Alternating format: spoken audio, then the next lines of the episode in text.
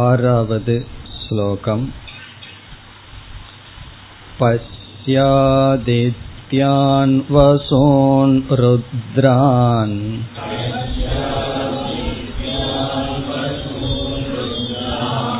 அஸ்வினோ மருதஸ்ததா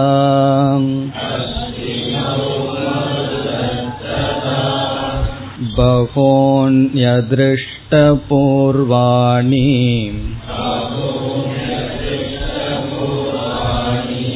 பஸ்யாச்சர்யாணி பாரத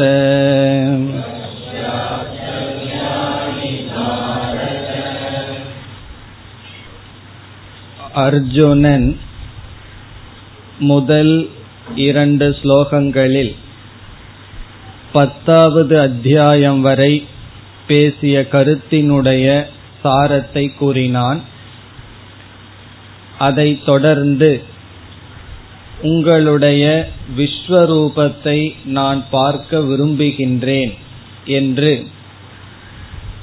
நீங்களே அனைத்துமாக இருக்கிறீர்கள் என்ற உபதேசத்தை நான் பத்தாவது அத்தியாயத்தில் கேட்டேன். இந்த உலகத்தில் விளங்குகின்ற அனைத்து பெருமையும் உங்களுடையது என்று நான் கேட்டேன். அதை நான் பார்க்க விரும்புகின்றேன் என்று தன்னுடைய விருப்பத்தை தெரிவித்தான். அதைத் தொடர்ந்து எனக்கு தகுதி இருந்தால் நீங்கள் விஸ்வரூபத்தை காட்டுங்கள் என்று, தனக்கு தகுதி இருந்தால் இந்த தரிசனம் எனக்கு கிடைக்கட்டும் என்று அர்ஜுனன் கூறினான். அதைத் தொடர்ந்து பகவான் என்னுடைய விஸ்வரூபத்தை நீ பார்ப்பாயாக என்று கூறி, பிறகு பகவான் தகுதியை கொடுக்கப் போகின்றார். அதற்கு முன் என்னுடைய விஸ்வரூபம் எப்படி இருக்கப் போகின்றது என்று பகவான் கூறிக்கொண்டு வருகின்றார். பஷ்யமே பார்த்த ரூபாணி சதசக சகஸ்ரசக, நூற்றுக்கணக்கான ஆயிரக்கணக்கான என்னுடைய ரூபங்களை இனிமேல் நீ பார்க்க போகின்றாய் என்று கூறுகின்றார். பிறகு ஆதித்யான் வசூன் ருத்ரான் அஸ்வினோ மருதக, பத்தாவது அத்தியாயத்தில் என்னென்ன தேவதைகளையெல்லாம் கூறி இவர்களுக்குள் நான் இப்படி இருக்கின்றேன் என்று சொன்னாரோ அந்த தேவதைகளையெல்லாம் என்னுடைய விஸ்வரூபத்தில் நீ பார்க்க போகின்றாய். அதிர்ஷ்ட பூர்வாணி, இதற்கு முன் பார்க்காததை பார்க்க போகின்றாய். ஆச்சரியாணி, உனக்கு ஆச்சரியமாகவும் இருக்க போகின்றது என்று விஸ்வரூபம் எப்படி இருக்க போகிறது என்று பகவான் கூறினார். இனி ஏழாவது ஸ்லோகத்தில் பகவான் மீண்டும் கூறுகின்றார். ஈகைகஸ்தம் ஜகத்கிருத்னம்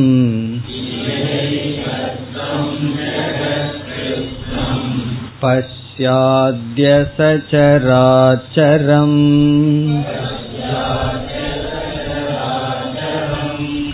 மம தேகே குடாகேஷம்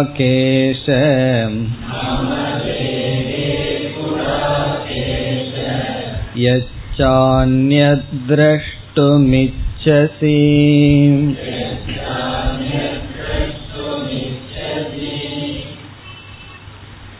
மீண்டும் பகவான் இங்கு கூறுகின்றார், என்னுடைய விஸ்வரூபத்தில் நீ என்னென்னெல்லாம் பார்க்கப் போகின்றாய் என்று கூறுகின்றார். ஈக ஏகஸ்தம் ஜெகத் கிருத்னம் பஸ்ய அத்ய. இக என்றால் இங்கு, அத்ய என்றால் இப்பொழுது, பஷ்யாத்ய என்ற இடத்தில் அத்ய என்றால் இப்பொழுது, இக என்றால் இந்த இடத்திலேயே. கிருத்னம் ஜெகது, கிருத்னம் என்றால் முழுமையான அனைத்து, ஜெகத் என்றால் உலகம், அனைத்து உலகத்தையும், மீதி இல்லாமல் அனைத்து உலகத்தையும். பிறகு இந்த உலகம் எப்படி பிரிவுபட்டிருக்கின்றது அதை பகவான் விளக்குகின்றார். ச சராச்சரம், சரம் என்றால் அசைவது, அச்சரம் என்றால் அசையாதது, சரம் என்றால் உயிரினங்கள், அச்சரம் என்றால் ஜடமானது.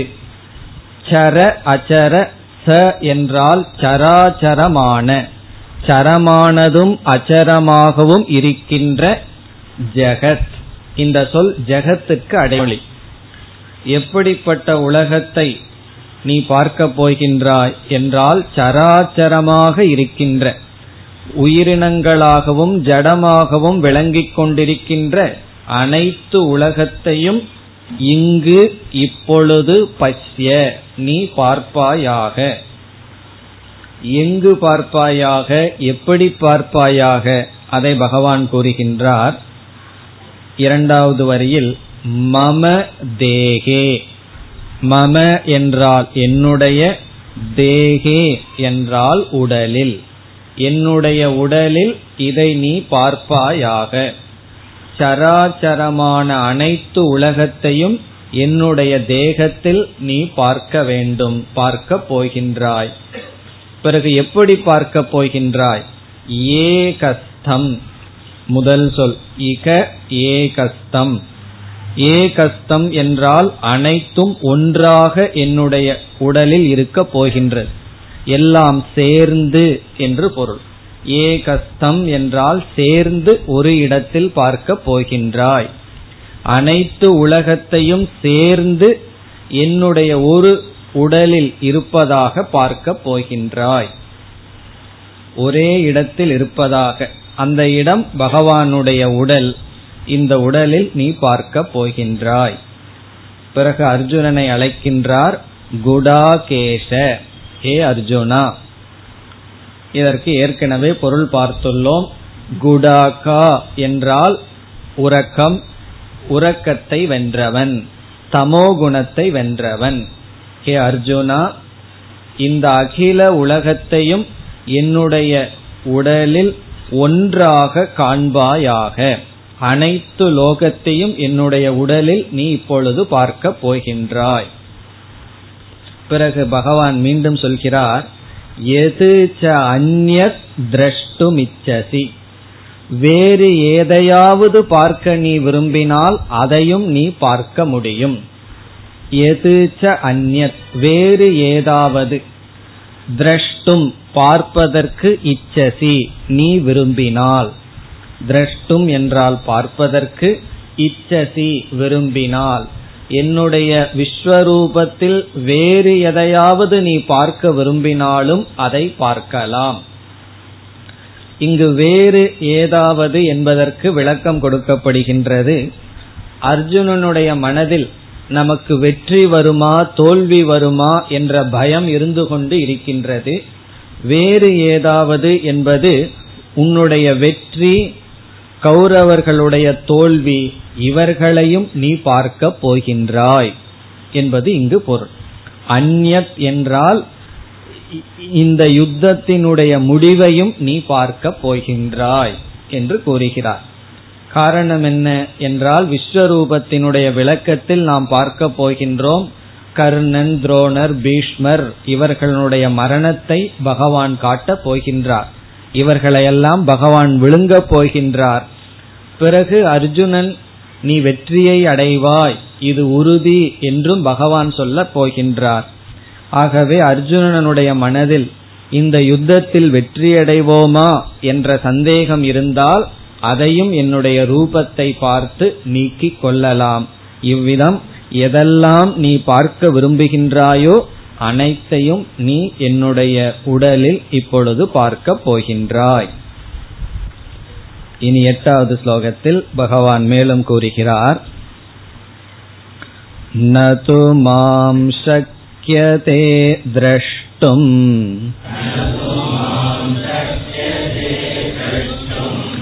அனேனைவ ஸ்வசக்ஷுஷா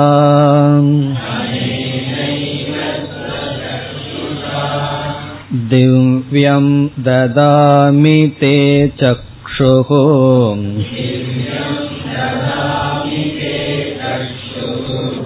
பஸ்ய மே யோகமைஸ்வரம்.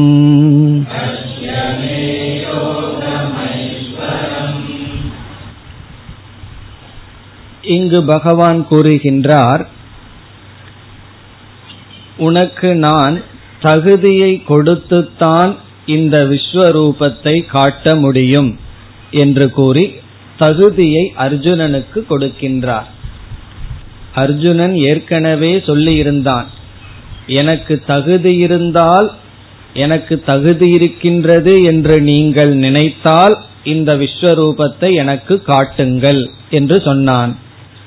பகவான் எடுத்தவுடன் நீ விஸ்வரூபத்தை பார், பார்க்க போகின்றாய் என்று சொல்லி இந்த இடத்தில் கூறுகின்றார், உனக்கு பார்ப்பதற்கு நான் தகுதியை கொடுக்கின்றேன் என்று இங்கு பகவான் அர்ஜுனனுக்கு தகுதியை கொடுக்கின்றார். தகுதியை கொடுத்து தன்னுடைய விஸ்வரூபத்தை காட்டப் போகின்றார். அதை கூறுகின்றார், நது மாம் சக்யதே திரஷ்டும் அனேனைவ ஸ்வசக்ஷுஷா. ஸ்வசக்ஷுஷா என்றால் உன்னுடைய கண்களினால், அனேன என்றால் இந்த இப்பொழுது இருக்கின்ற உன்னுடைய கண்ணினால், அனேன ஏவ என்றால் இப்பொழுது இருக்கின்ற, ஸ்வ உன்னுடைய, சக்ஷுஷா உன்னுடைய கண்களினால், இப்பொழுது உனக்கு இருக்கின்ற இந்த கண்ணினால், மாம் என்னை, திரஷ்டும் பார்ப்பதற்கு, ந சக்யசே உன்னால் முடியாது. இப்பொழுது உன்னிடம் இருக்கின்ற கண்ணினால் என்னை நீ பார்க்க முடியாது. இதிலிருந்து என்ன பகவான் சொல்றார், உனக்கு இப்பொழுது என்னுடைய விஸ்வரூபத்தை பார்ப்பதற்கு தகுதி இல்லை. அர்ஜுனன் என்ன சொன்னான், எனக்கு தகுதி இருக்கின்றது என்று நினைத்தால் விஸ்வரூபத்தை காட்டுங்கள் என்று சொன்னான். பகவான் விஸ்வரூபத்தை நீ பார்க்க போகின்றாய் என்று உறுதிமொழி கூறி, ஆனால் இப்பொழுது உனக்கு தகுதி இல்லை, ஆகவே நான் என்ன செய்கின்றேன், தகுதியை உனக்கு கொடுக்கின்றேன். அதை இரண்டாவது வரியில் செய்கின்றார், திவ்யம் ததாமி தே சக்ஷுஹு. தே என்றால் உனக்கு, திவ்யம் சக்ஷுஹு திவ்யமான கண்ணை, ததாமி நான் கொடுக்கின்றேன், திவ்ய சக்ஷுஹு அல்லது ஞான சக்ஷுஹு உனக்கு நான் ஒரு ஞான கண்ணை, திவ்யமான ஒரு கண்ணை நான் வழங்குகின்றேன். ததாமி என்றால் கொடுக்கின்றேன், உனக்கு திவ்ய சக்ஷுவை கொடுக்கின்றேன். அதன் மூலமாக நீ என்ன செய்ய போகின்றாய், மே யோகம் ஐஸ்வரம் பஷ்ய என்னுடைய, மே என்றால் என்னுடைய, ஐஸ்வரம் யோகம், இந்த இடத்துல யோகம் என்றால் சக்தி, என்னுடைய மேலான ஈஸ்வரனான ஈஸ்வர ரூபமான சக்தியை, அதாவது விஸ்வரூபத்தை, பஷ்ய நீ பார்ப்பாயாக. ஆகவே இப்பொழுது நான் என்ன செய்கின்றேன், உனக்கு ஞான கண்ணை கொடுக்கின்றேன்.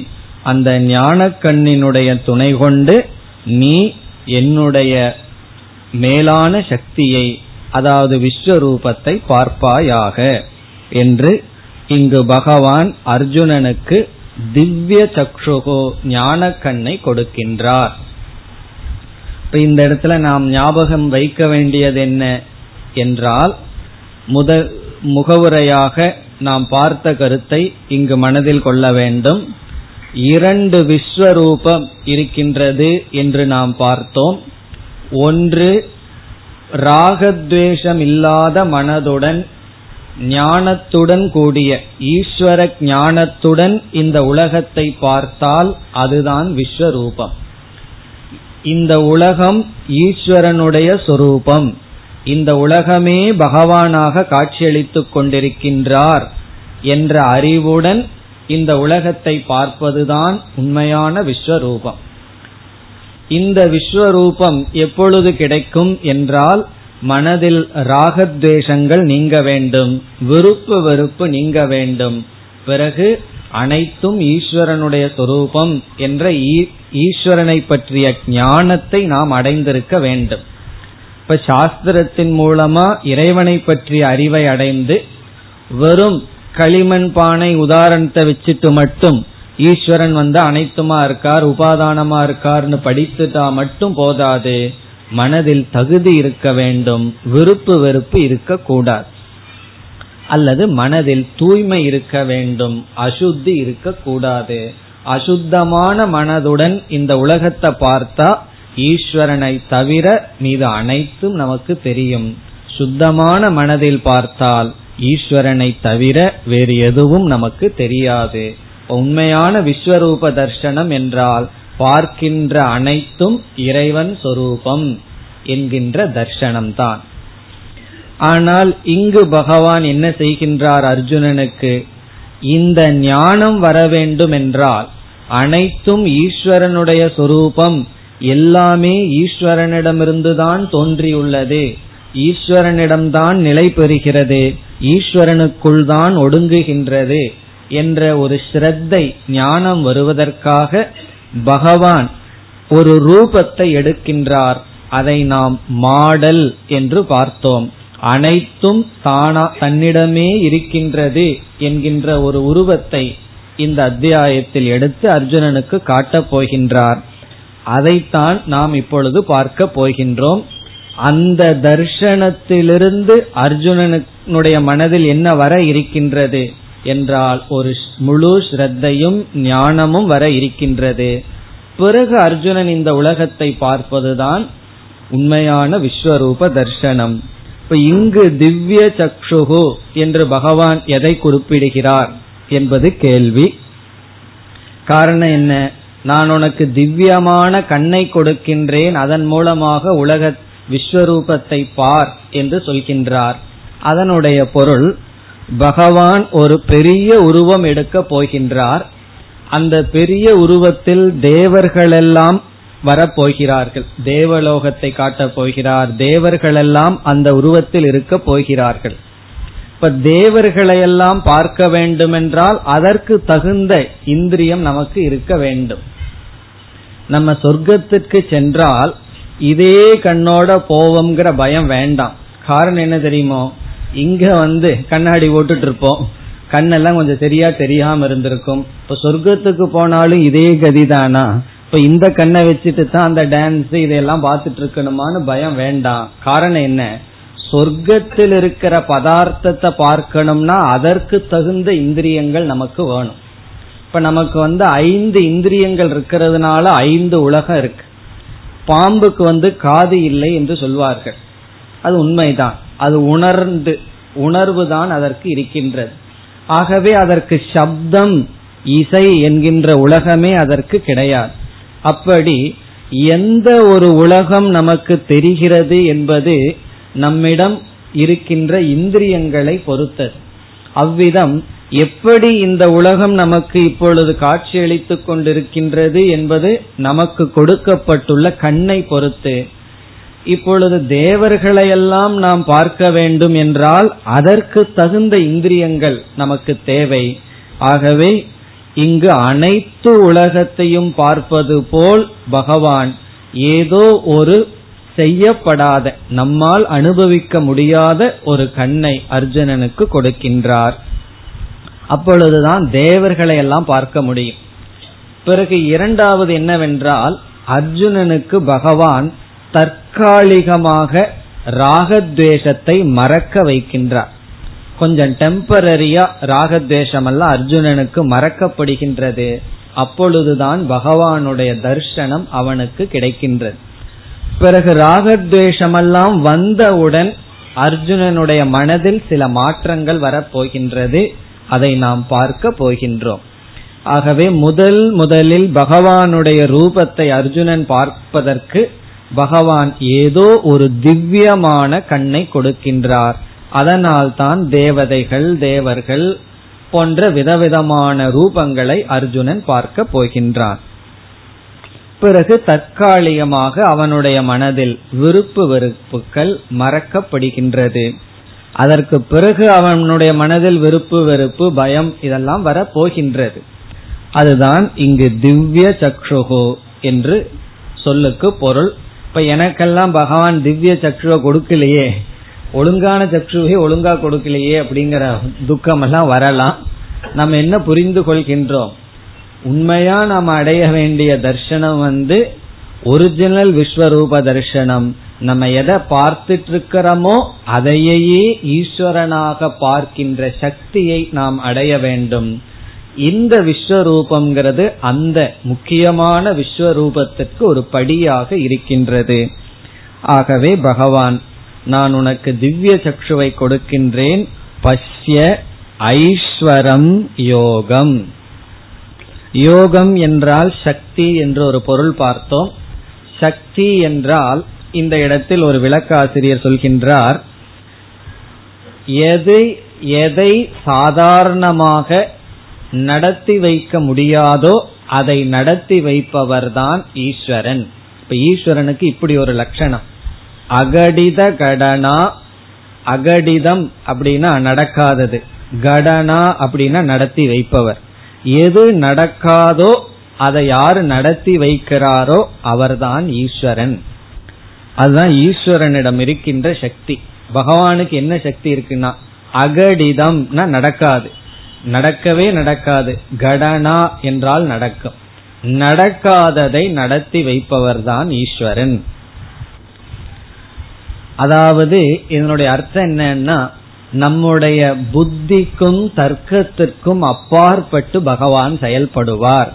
நம்ம ஒரு சிறிய சிற்றறிவை வச்சுட்டு பகவான் வந்து இந்த நியதிக்குள்ளதான் இருப்பார் என்று சொல்ல முடியாது. அதுதான் பகவானுடைய யோகம். இது மற்ற மதங்களிலும் கூட இந்த கருத்து இருக்கின்றது. ஓர் உதாரணம் வேறு இடத்தில் சொல்லப்படும்.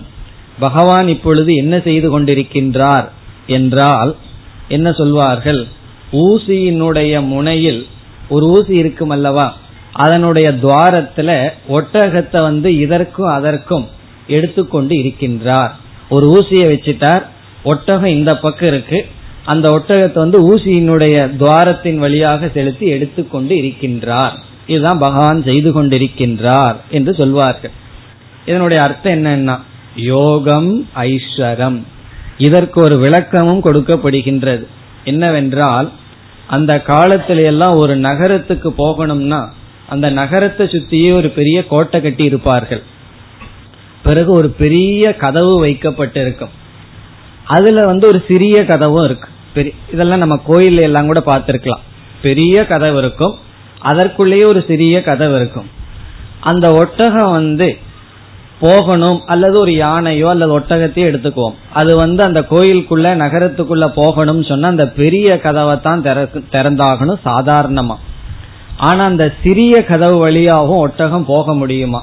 எப்பொழுதுனா அதன் மீது இருக்கின்ற அனைத்து பர்டன், அனைத்து விதமான சுமைகளை எல்லாம் எடுத்து வச்சு அது குனிஞ்சு தவர்ந்து சென்றால் அதற்குள்ள போயிருமா. அதை பார்த்தா எப்படி இருக்குமான்னா, ஒரு ஊசி என்னுடைய இதுக்குள்ள ஒட்டகம் போற மாதிரி இருக்கும்.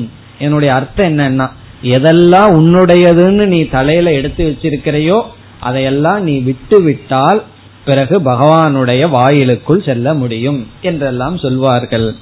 பொதுவா ஈஸ்வரன் சொன்னா நம்முடைய புத்திக்கும் தர்க்கத்திற்கும் அப்பாற்பட்ட சக்தி உடையவர். அப்படிப்பட்ட சக்தியை, அப்படிப்பட்ட சக்தியினுடைய விளைவாக வந்த ரூபத்தை பார்ப்பாயாக என்று பகவான் அர்ஜுனனுக்கு தகுதியை கொடுத்து விஸ்வரூபத்தை பார் என்று சொன்னார். இனி என்ன நடந்தது என்பது அடுத்து வருகின்றது. சஞ்சய உவாச்ச ஏவமுக்த்வா ததோ ராஜன்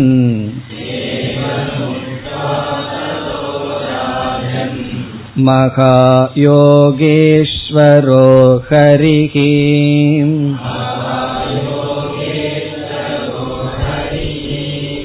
தர்ஷயாமாஸ பார்த்தாய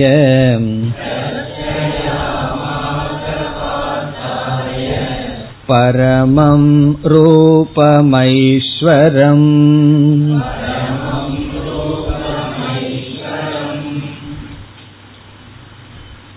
முதலில் அர்ஜுனன் பேசினான், அதற்கு பிறகு பகவான் நீ என்னுடைய ரூபத்தை பார்ப்பாயாக என்று பேசினார். பிறகு என்ன நடந்தது என்று சஞ்சயன் இடையில் வந்து கூறுகின்றான். நம்ம சஞ்சயனை மறந்துடலையே, முதல் அத்தியாயத்துல சஞ்சயோவாச்சன் ஆரம்பிச்சோம். சஞ்சயன் வந்து தேரோட்டியாக இருந்து கொண்டு இவைகளையெல்லாம் கூறிக்கொண்டு வருகின்றான். கதையெல்லாம் உங்களுக்கு தெரியும். காரணம் என்னன்னா டிவியில வந்திருக்கு. டிவியில வந்ததுனால பகவத்கீதை கதை எல்லாத்துக்கும் தெரிஞ்சிருக்கும். அந்த சஞ்சயன் வந்து என்ன நடந்தது என்று ஒன்பதாவது ஸ்லோகத்திலிருந்து பதினான்காவது ஸ்லோகம் வரை குறிப்பிடுகின்றான்.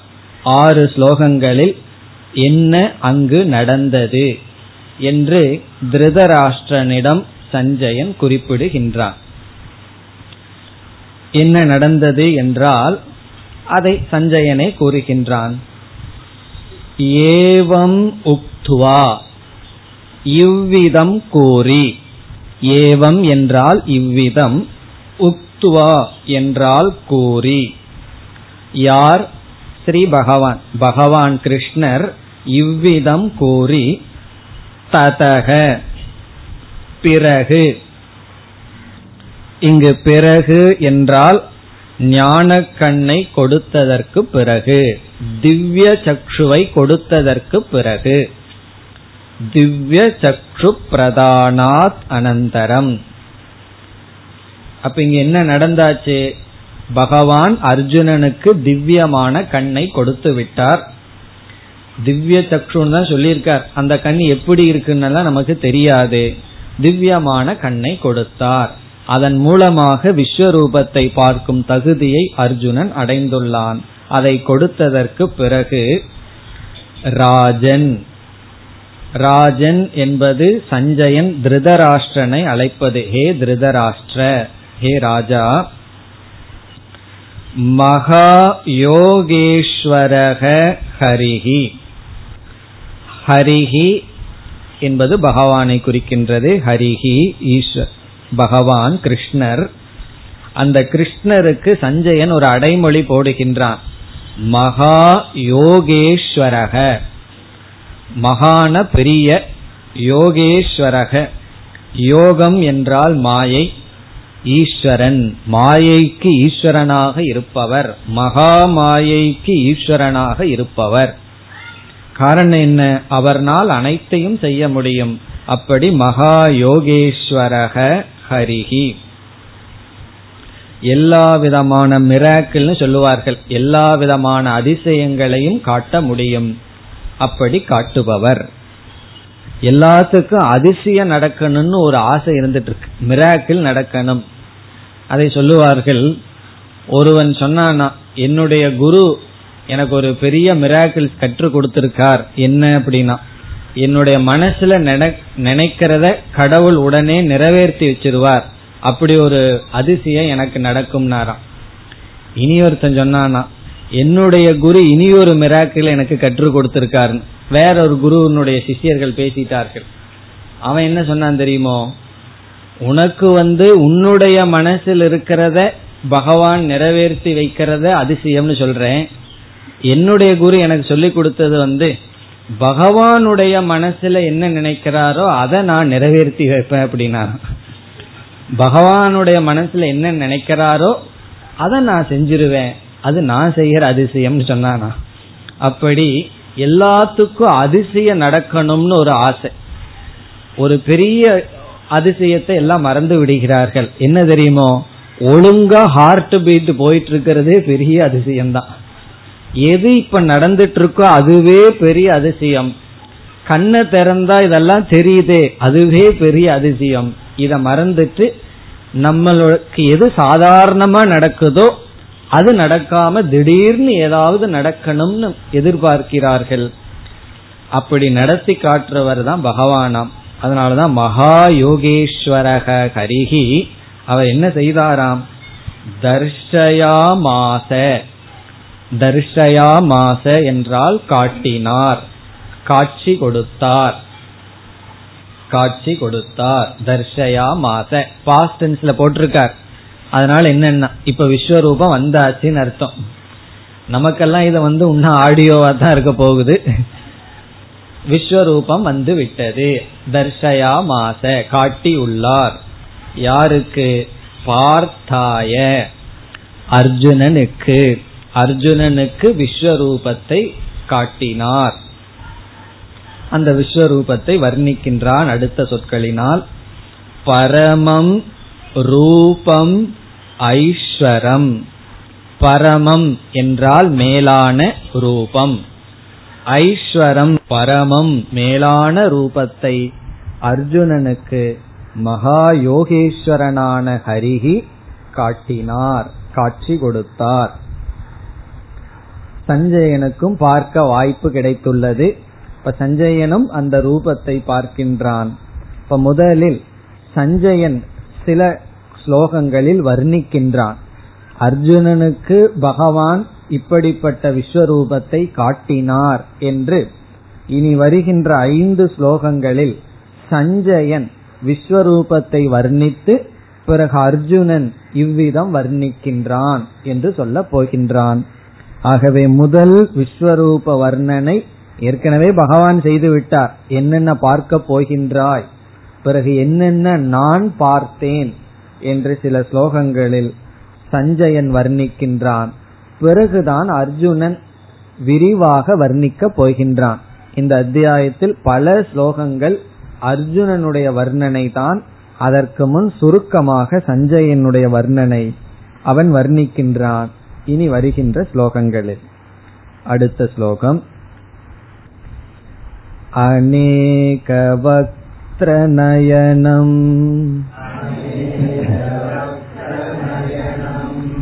அநேகாத்புததர்சனம்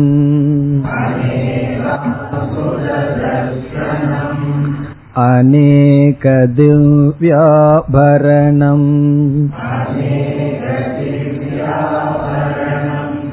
திவ்யாநேகோத்யதாயுதம்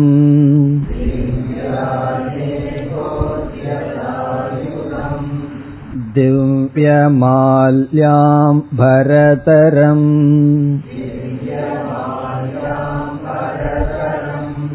திவ்யகந்தானுலேபனம்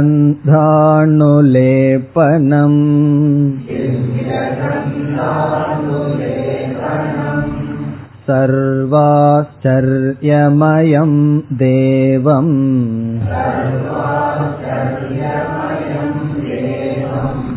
அனந்தம் விஸ்வதோ முகம்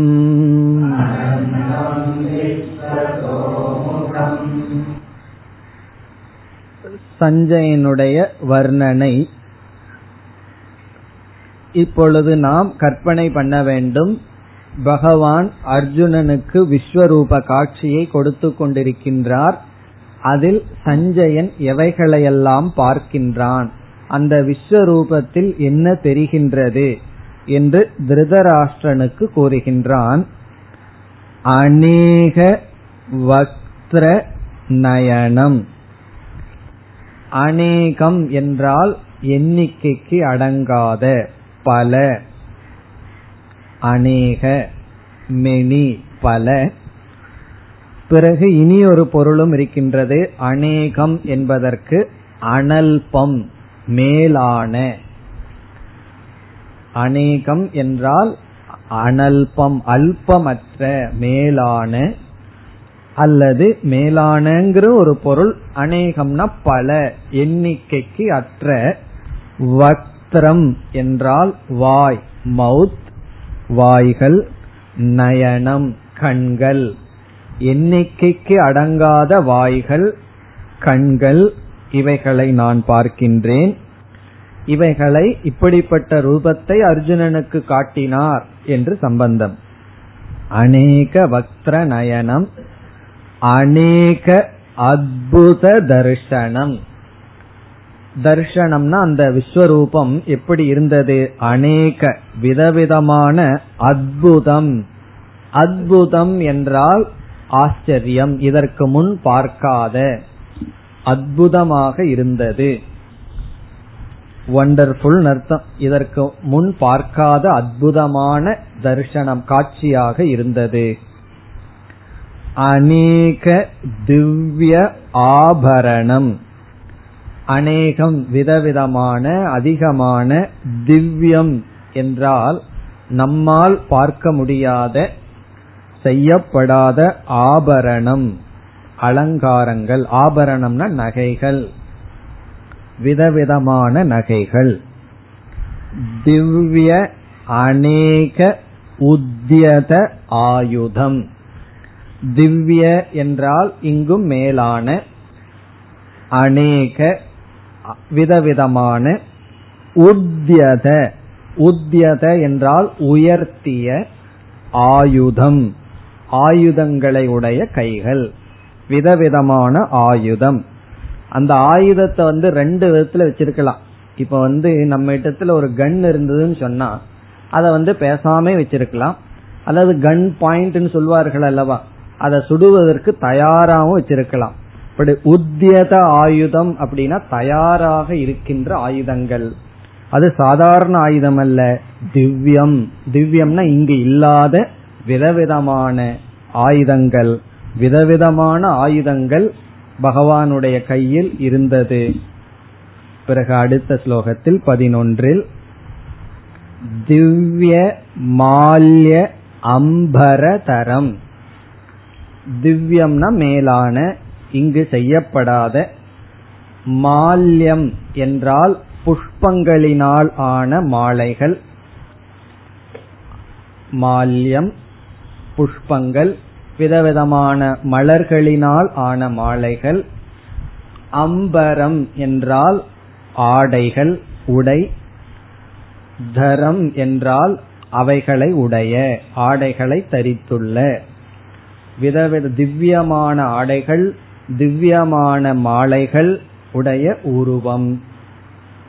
பிறகு திவ்ய கந்த அனுலேபனம். திவ்யம் நாளும் மேலான, உயர்ந்த. கந்தம் என்றால் வாசனை பொருந்திய, வாசனை திரவங்கள். அனுலேபனம் சேர்க்கப்பட்டுள்ளது. அனுலேபனம்னா பூசிய, திவ்யமான வாசனைகள் பூசப்பட்டுள்ள சரீரம். இதெல்லாம் எப்படி இருந்ததாம்? சர்வ ஆச்சரியமயம், சர்வாச்சரியம், பார்ப்பதற்கு அவ்வளவு ஆச்சரியமாக இருந்தது. ஆச்சரியமயம் அனந்தம் தேவம்.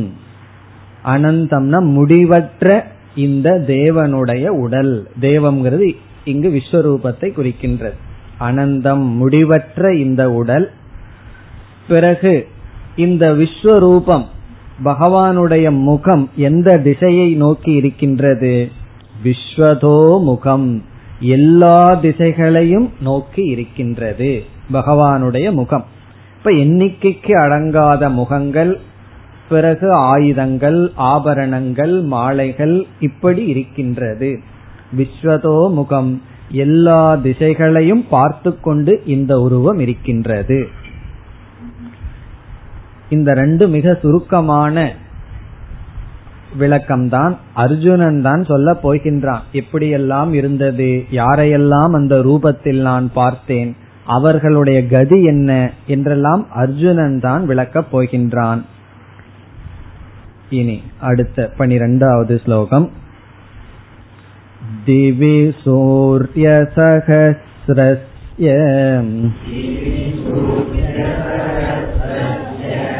பவேத்யுகபதுத்திதாம்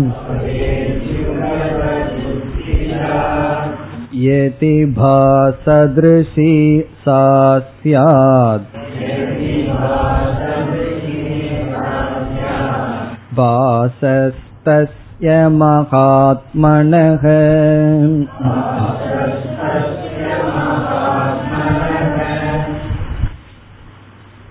விஸ்வரூபத்தினுடைய ஒளி, தேஜஸை இங்கு சஞ்சயன் ஓர் உதாரணத்துடன் ஒப்பிட்டு பேசுகின்றான்.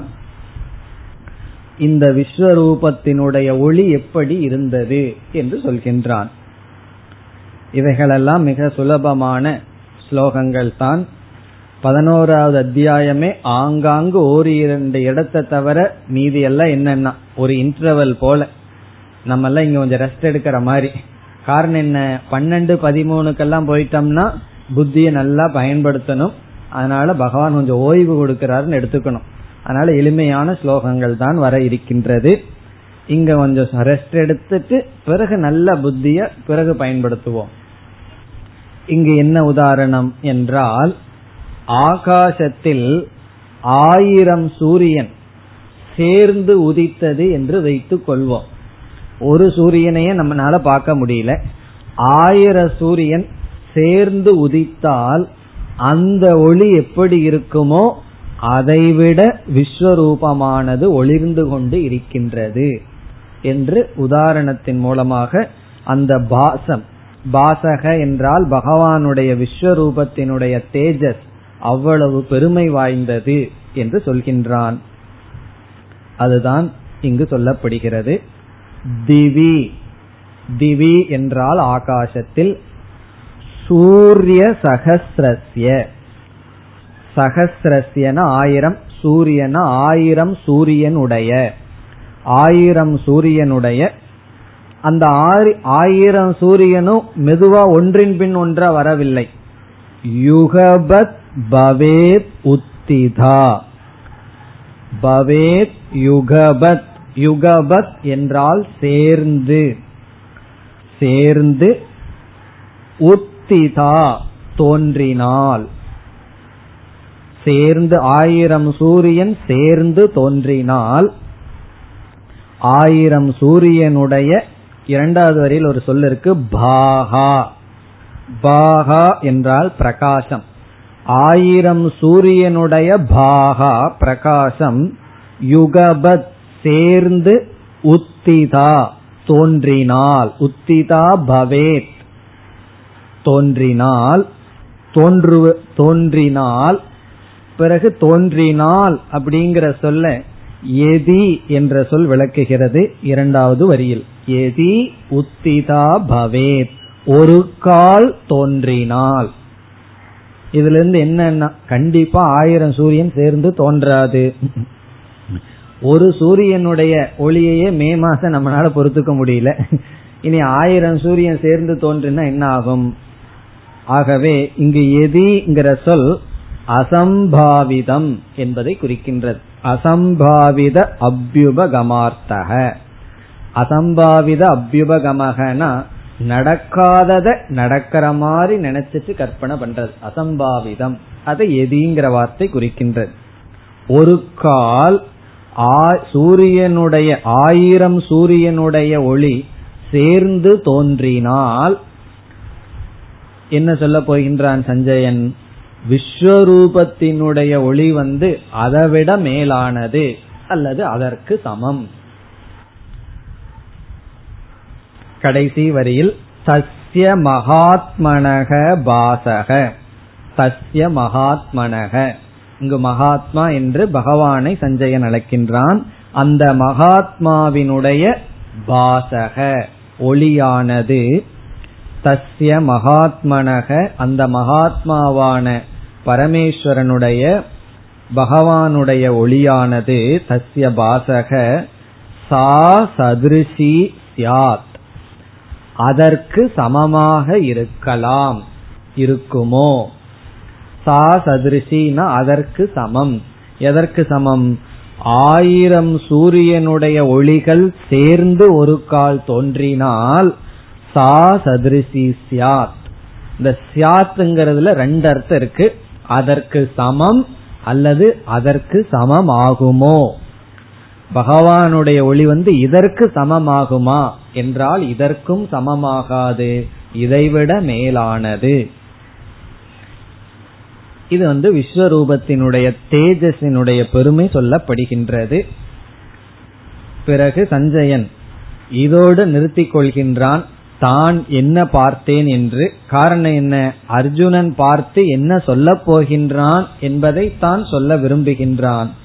ஆகவே அடுத்த ஸ்லோகத்தில் சஞ்சயன் இப்படிப்பட்ட ரூபத்தை பார்த்து இவ்விதம் பேசினான் என்று சொல்ல போகின்றார்.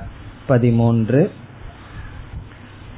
தத்ரைகஸ்தம் ஜகத்கிருத்ஸ்னம்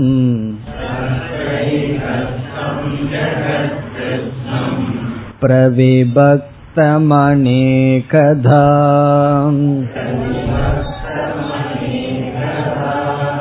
அபஸ்யத்தேவதேவஸ்ய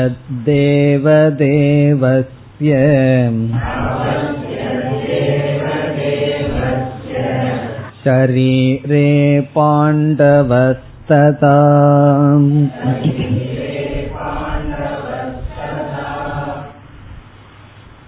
தத்ர ஷரீரே, அந்த ஷரீரத்தில், தத்ர என்றால் அந்த ஷரீரே, அந்த உடலில். எந்த ஷரீரம்? ஈஸ்வரனுடைய. தேவதேவஸ்ய ஷரீரே, தேவதேவனான, தேவதேவன் என்ன, தேவர்களுக்கும் தேவனாக இருக்கின்ற ஈஸ்வரனுடைய சரீரத்தில், விஸ்வரூப சரீரே. என்ன அர்ஜுனன் பார்த்தான்? கிருத்ஸ்னம் ஜெகத், அனைத்து உலகமும், அநேகதா பிரவிபக்தம், அநேகதா என்றால் விதவிதமாக, பிரவிபக்தம் பிளவுபட்டிருக்கின்ற, தேவர்கள், மனிதர்கள், பித்ருக்கள் என்று விதவிதமான உயிரினங்களாக பிளவுபட்டிருக்கின்ற அநேகதா பிரவிபக்தம் ஜெகத்துக்கு அடைமொழி. விதவிதமாக பிளவுபட்டிருக்கின்ற அனைத்து உலகத்தையும் தத்ர ஷரீரே, அந்த உடலில், ஏகஸ்தம் ஒன்றாக, எல்லாம் ஒரே இடத்தில் இருப்பதாக, எல்லாம் சேர்க்கப்பட்டதாக. தத்ர ஏகஸ்தம், ஏகஸ்தம் என்றால் அனைத்து பிளவுபட்டிருக்கின்ற அனைத்து உலகமும் ஒரே இடத்தில். அபஷ்யத், அபஷ்யத் என்றால் பார்த்தான். அபஷ்யத் யார்? பாண்டவக, அர்ஜுனன். பாண்டவக அபஷ்யத், பாண்டவனான அர்ஜுனன் பார்த்தான். அபஷ்யத்னா இந்த இடத்துல பார்த்தான். எப்பொழுது? சதா, அப்பொழுது. அப்பொழுதுன்னு என்ன? விஸ்வரூபத்தை பகவான் காட்டியவுடன் இவ்விதம் அர்ஜுனன் பார்த்தான். இப்ப அர்ஜுனன் விஸ்வரூபத்தை பார்த்தாச்சு. பிறகு அடுத்த ஸ்லோகத்துல சஞ்சயன் சொல்கின்றான், பார்த்த அர்ஜுனன் இவ்விதம் பேசினான் என்று சொல்கின்றான். பதினான்கு. மயா விஷ்டஹ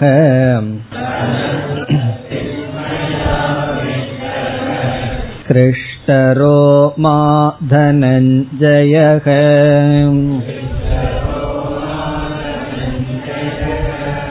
பிரணம்ய சிரசா தேவம்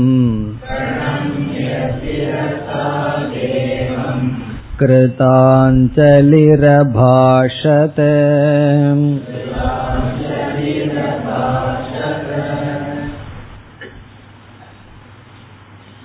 ததஹ என்றால் பிறகு, பிறகு என்றால் விஸ்வரூபத்தை பார்த்த பிறகு, விஸ்வரூப தர்சன அனந்தரம், விஸ்வரூபத்தை அர்ஜுனன் பார்த்தவுடன், சக அவன் அர்ஜுனன், அர்ஜுனனுக்கு என்ன ஏற்பட்டது என்று சஞ்சயன் வர்ணிக்கின்றான். விஸ்மயாவிஷ்டக, விஸ்மயம் என்றால் ஆச்சரியம், விஸ்மயம்.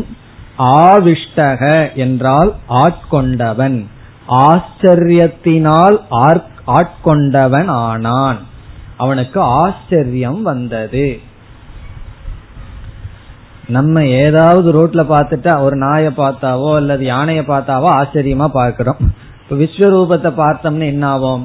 அதனால ஆச்சரியம் வந்தது, ஆச்சரியத்தினால் ஆட்கொண்டான். விஸ்மயா விஷ்டக. இப்ப சஞ்சயனுக்கு வந்து என்ன நடக்குதுங்கிறது மட்டும் தெரியவில்லை, அர்ஜுனனுடைய மனசுக்குள்ள நடக்கிறது கூட தெரியுது. அவ்வளவு தூரம் திவ்ய சக்ஷு ஏற்கனவே சஞ்சயனுக்கு வந்திருக்கு, அதனால அர்ஜுனனுடைய மனசுல என்ன வந்திருக்குங்கிறத அர்ஜு சஞ்சயன் கூறுகின்றான். பிறகு அவனுடைய உடல் எப்படி இருந்ததாம்? அர்ஜுனனுடைய உடல் ஹிருஷ்ட ரோமா, ரோமா என்றால் உடலில் உள்ள முடி, ஹிருஷ்டம் என்றால் மெய் சிலிர்த்தான், உடல் வந்து சிலிர்த்தது. ஸ்ருஷ்டரோமா.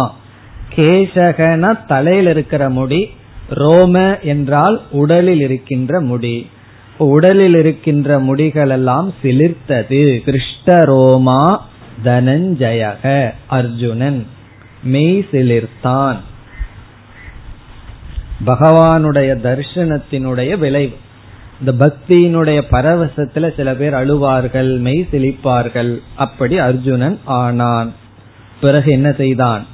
பிரணம்ய சிரசா தேவம், தேவம்னா விஸ்வரூபமாக இருக்கின்ற ஈஸ்வரனை, சிரசா தலையினால், பிரணம்ய வணங்கி, தலை வணங்கி, அவன் தலை வணங்கியது. இதெல்லாம் இயற்கையாக வருவது பக்தியினுடைய உணர்வினால்.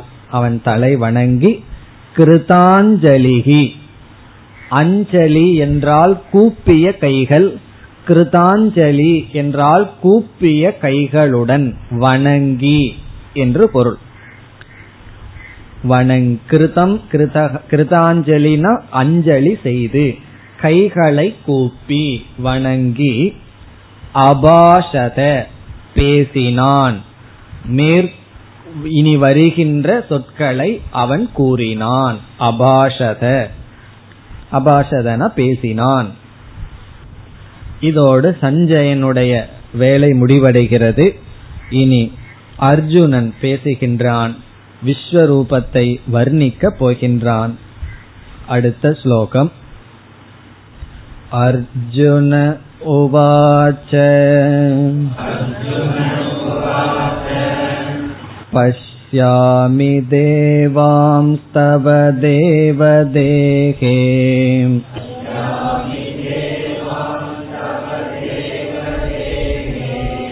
சர்வாம்ஸ்ததா பூத விசேஷ சங்கான்.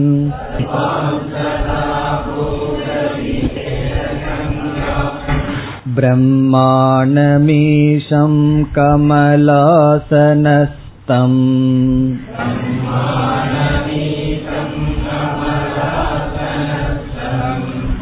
ரிஷீம் ச சர்வானுரகாம் ச திவ்யான்.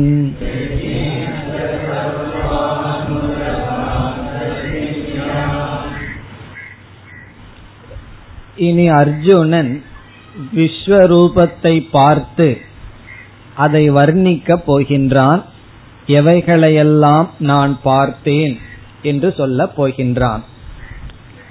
ஸ்லோகத்துக்கு செல்வதற்கு முன் அர்ஜுனனுடைய மனதில் விஸ்வரூபத்தை பார்த்து மூன்று விதமான பாவனைகள் வரப்போகின்றது, மூன்று விதமான ஆட்டிடியூட் வரிசையாக வரப்போகின்றது. அது என்ன என்று பார்ப்போம், பிறகு ஸ்லோகத்திற்குள் செல்லலாம். விஸ்வரூபத்தை பார்த்தவுடன் அர்ஜுனனுடைய மனதில் முதலில் வந்த பாவனை ஆச்சரியம், வண்டர். அவனுக்கு ஆச்சரியம் என்கின்ற பாவனை முதலில் வந்தது. ஆச்சரியமான பாவனையுடன் சில ஸ்லோகங்கள் வர இருக்கின்றது. பதினைந்தாவது ஸ்லோகத்திலிருந்து இருபத்தி இரண்டாவது ஸ்லோகம் வரை ஆச்சரியமான பாவனையுடன் விஸ்வரூபத்தை வர்ணிக்க போகின்றான். இருபத்தி இரண்டாவது ஸ்லோகம் வர்ற வரைக்கும் அவன் ஆச்சரியத்துடன் இருக்க போகின்றான். அவனுடைய மனதில் ஆச்சரியம் இருக்கும். இரண்டாவதாக அவனுடைய மனதில் வர இருக்கின்ற பாவனை பயம். அவனுக்குள் பயம் வர போகின்றது. பிறகு நம்ம பார்ப்போம், அந்த பயம் என்ற பாவனையுடன் சில சொற்களை பேசப் போகின்றான். மூன்றாவதாக அர்ஜுனனுக்கு வர இருக்கின்ற பாவனை பக்தி. ஆச்சரியம், பயம், பக்தி, இந்த மூன்று பாவனை வரிசையாக வரப்போகின்றது. முதல்ல அவனுக்கு ஆச்சரியம் வருகிறது. ஆச்சரியத்தை தொடர்ந்து பயம் வரும், பயத்தை தொடர்ந்து பக்தி வரும். அதனால வந்து நம்ம ஆரம்பத்திலேயே கடவுளை கண்டு பயந்துக்காதுன்னு சொல்லக்கூடாது. ஒரு பொருளின் மீது அன்பு வருவதற்கு முன்னாடி, பக்தி வருவதற்கு முன்னாடி பயம்தான் வரும். அதெல்லாம் நம்ம பார்க்க போகின்றோம். அர்ஜுனனுக்கு ஏன் பயம் வந்தது? பகவான் வந்து அபயத்தை கொடுக்கின்ற சொரூபமானவர். யாம் இருக்க பயமேன் அப்படின்னு எல்லாம் நம்ம படிச்சிருப்போம். அதனுடைய அர்த்தம் என்னன்னா, நான் வந்து உனக்கு அபயத்தை கொடுப்பவன் என்று. பிறகு ஏன் அபயத்தை கொடுக்கிறவரிடமே நமக்கு பயம் வருகின்றது என்று நாம் பார்க்க போகின்றோம். இப்ப பயம் ஏன் வருகிறதுன்னு பிறகு பார்ப்போம். பிறகு எப்படி பயமானது பக்தியாக மாறப்போகிறது, எப்படி மாறும் என்பதையும் பக்தியாக, பக்தி என்ற பாவனை அர்ஜுனனுக்கு வரும்பொழுது நம்ம பார்க்கலாம். இப்பொழுது ஆச்சரியம் என்ற பாவனையை நாம் எடுத்துக்கொண்டால், எப்பொழுது நமக்கு ஆச்சரியம் வரும் என்றால், பல விஷயங்கள்ல ஆச்சரியம் நமக்கு வரலாம். இப்ப இங்கு அர்ஜுனனுக்கு ஆச்சரியம் எப்படி வருகிறது என்றால், அறிவில் ஒரு பெரிய மாற்றம் வரும் பொழுது நம்மளுடைய மனதில் ஆச்சரியம் வரும். பல விஷயங்கள் ஆச்சரியம் வரலாம், ஆனால் வேதாந்தத்துக்குள்ளும் ஒரு பெரிய ஆச்சரியம் வரும். என்னவென்றால், புதிதாக எதை நாம் சந்தித்தாலும் நம்முடைய மனதில் வர்ற ஃபர்ஸ்ட் எக்ஸ்பிரஷன் ஆச்சரியம்தான். புதிதாக ஒரு ஞானத்தை சந்தித்தாலும் ஆச்சரியம்தான் நமக்கு வரும். என்ன புதிதான ஞானம்னா, என்னுடைய துயரத்துக்கு காரணம் இந்த உலகம்னு நினைச்சிட்டு இருந்தேன்னா, திடீர்னு ஒரு பெரிய டிஸ்கவரி, ஒரு பெரிய ஒரு அதிசயத்தை நான் கண்டுபிடிக்கிறேன். என்னன்னா, யாருமே என்னை தொந்தரவு பண்ண முடியாது, என்னுடைய மனசுதான் என்னை துயரப்படுத்துகிறது, இந்த உலகம் என்னுடைய துயரத்துக்கு காரணம் அல்ல, இந்த கண்டுபிடிப்பே ஒரு பெரிய ஆச்சரியம்.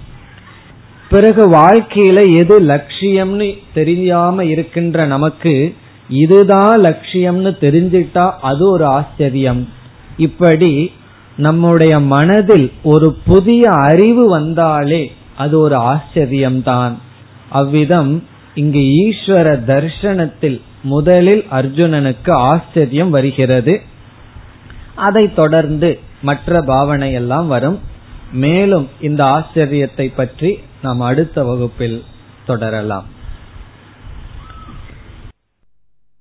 ஓம் பூர்ணமத பூர்ணமிதம் பூர்ணாத் பூர்ணமுதச்யதே பூர்ணஸ்ய பூர்ணமாதாய பூர்ணமேவாவசிஷ்யதே. ஓம் சாந்தி சாந்தி சாந்தி.